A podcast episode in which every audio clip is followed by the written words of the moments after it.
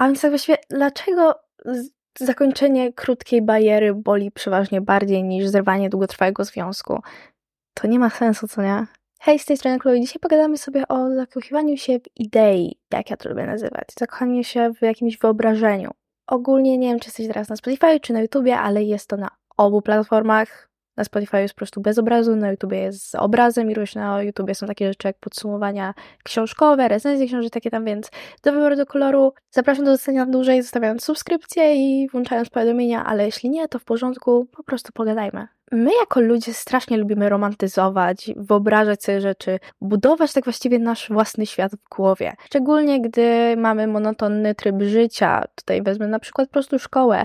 Od rana do wieczora to samo, nauka, nauka. Lubimy sobie, wiecie, usiąść w klasie i wyobrazić sobie jakiś przyjemniejszy obraz życia, jakieś przyjemniejsze spędzanie czasu i to jest normalne. To jest normalne, że sobie fantazjujemy, myślimy po prostu o pewnych sytuacjach lepiej niż rzeczywiście jest. Na przykład często by przetrwać szkołę lubimy sobie romantyzować naukę, wiecie, uczyć się z po prostu świeczką zapachową, z po prostu nie wiem, kawą w ładnym kubeczku. Po prostu robić wszystko jak najładniejsze, że tak to ujmę. I to jest coś, co szczególnie młodsze roczniki, że tak to ujmę, na przykład jestem 05 i wśród moich rówieśników to bardzo widzę, po prostu romantyzować, romantyzować wszystko, każdą porę roku, każdy dzień. I to jest moim zdaniem w porządku, jeśli romantyzujemy sobie takie obowiązki, na przykład właśnie jak mówię, naukę czy coś, żeby po, to, po prostu przez to przetrwać, ale jeśli romantyzujemy ludzi, zaczyna się problem.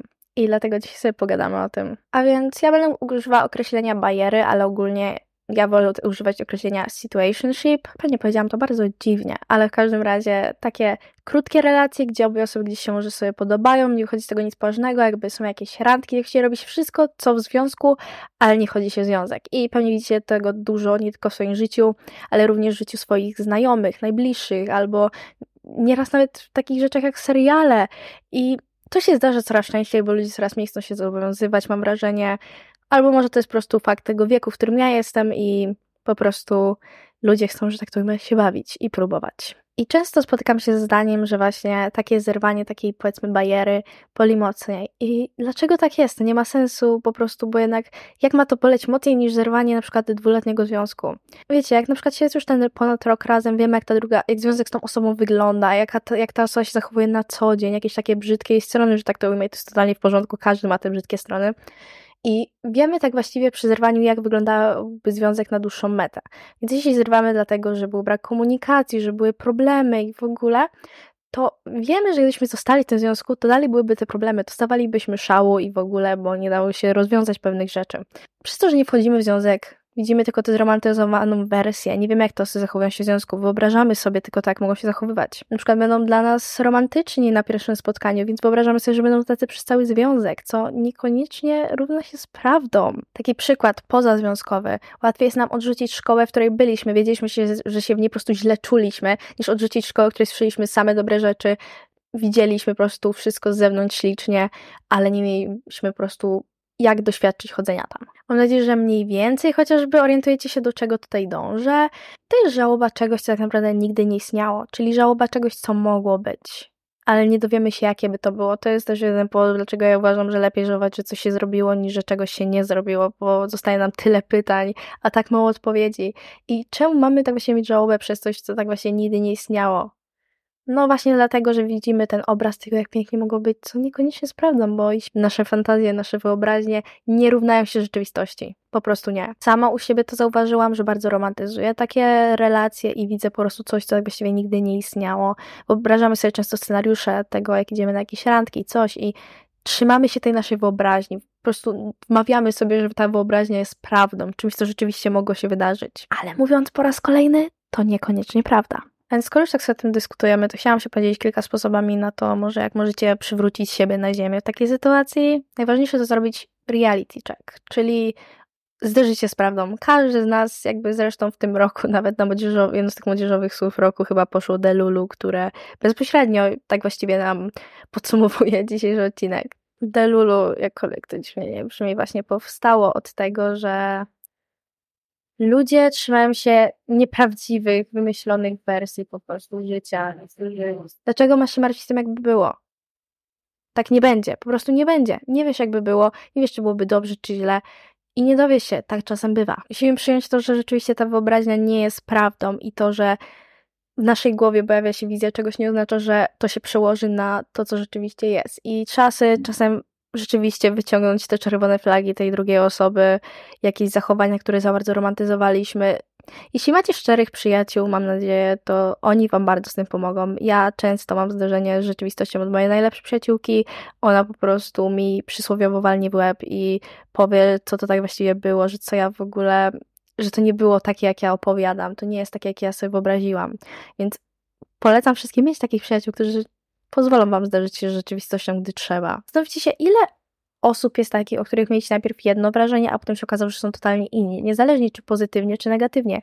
Nieraz przyjaźnimy się z ludźmi, którzy na początku myśleliśmy, że są okropni, a gdy ich poznaliśmy lepiej, to się okazało, że jest totalnie przeciwnie. I działa to też w drugą stronę. Myśleliśmy, że ludzie są kochani, okazuje się, że jest to dalekie od prawdy pełno takich sytuacji pewnie było. Albo nawet nieraz samemu się słyszy, że wydawało się najpierw jakimś. Na przykład ja często słyszę, że nie wiem, czy przez to, że mam po prostu taki resting face, czy co, ale nieraz słyszałam, że wyglądam na wredną, co niekoniecznie, przynajmniej z opinii innych, wydaje się być prawdą.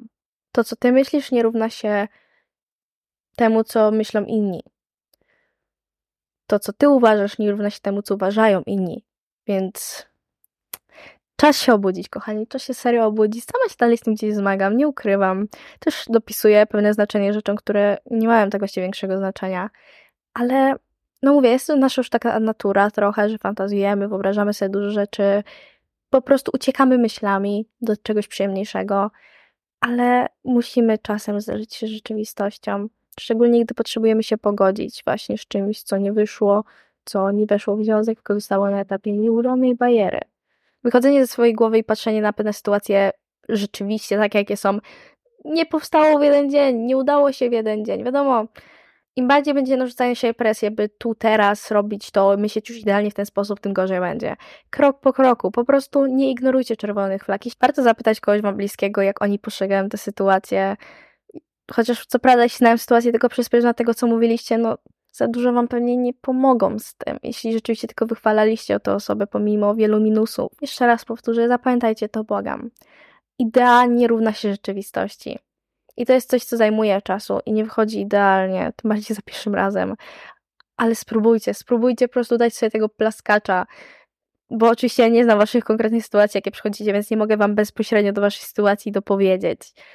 Chociaż jeśli macie konkretną sytuację, której chcecie się doradzić, to możecie się po prostu w komentarzu podzielić, może spróbuję coś pomóc, dać wam jakiś reality check. Ten odcinek był dość nagrany tak powiedzmy randomowo, w sensie mówię tak trochę bez konkretnego scenariusza, niby sobie zapisałam co więcej chcę powiedzieć, ale mówię bardzo ogólnie, jest to bardziej pogadanka niż stricte poradnik.